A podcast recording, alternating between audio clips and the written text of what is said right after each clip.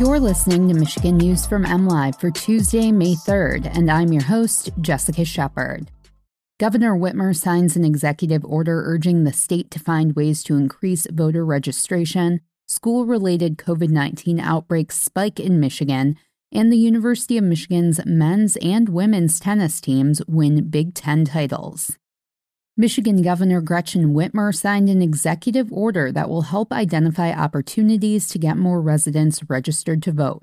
Whitmer gave a speech at the NAACP Freedom Fund dinner in Detroit on Sunday, where she signed the directive aimed at boosting voter registration.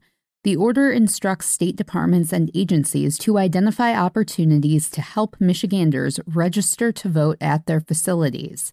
Michigan should take a whole of government approach to increase access to voter registration services and election related information so that eligible residents don't miss out on the opportunity to have their voices heard, the governor said. State departments will look at ways to provide Michiganders with reliable information on voter registration and voting, including displays in public spaces, printed materials, online information, public announcements, and social media posts. Departments and agencies are also asked to consider which of their offices could help register voters by distributing vote by mail applications, helping residents complete their voter registration forms, and accepting voter registration applications. The order comes during a year when the governor is seeking reelection. A slew of Republican candidates are vying to go head to head with Whitmer during the November general election. Michigan health officials discovered a spike in COVID 19 outbreaks last week, with a large number of new clusters associated with K 12 schools. On Monday, the state announced 81 new COVID outbreaks, including 39 linked to long term care facilities and 35 involving K 12 schools. That's a 62% increase from 50 new outbreaks the week prior, of which 15 involved schools. Most school outbreaks in recent months have involved less than 10 students and or staff members. Last week, there were four outbreaks involving 11 or more individuals, including one outbreak in which 51 students were infected. In total, 229 students and staff were linked to last week's outbreaks.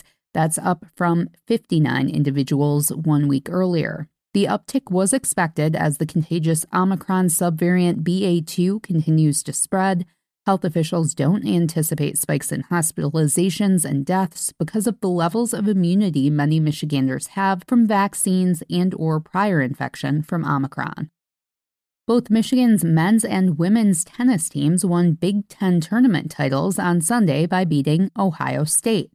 The conference tournament title was the first for the men's team, which had placed runner up three times since the first year of the tournament in 1999. The seventh ranked Wolverines topped the fourth ranked Buckeyes 4 2 in Madison, Wisconsin to earn an automatic bid into the NCAA tournament.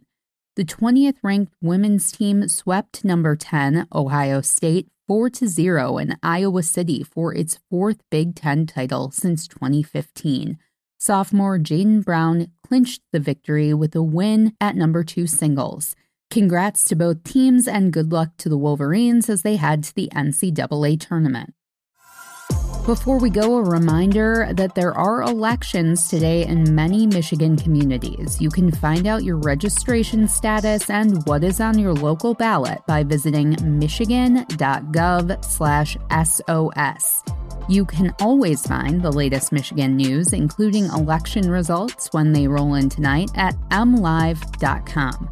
We'll be back here tomorrow with more Michigan news from MLive. Thanks for listening and have a great day.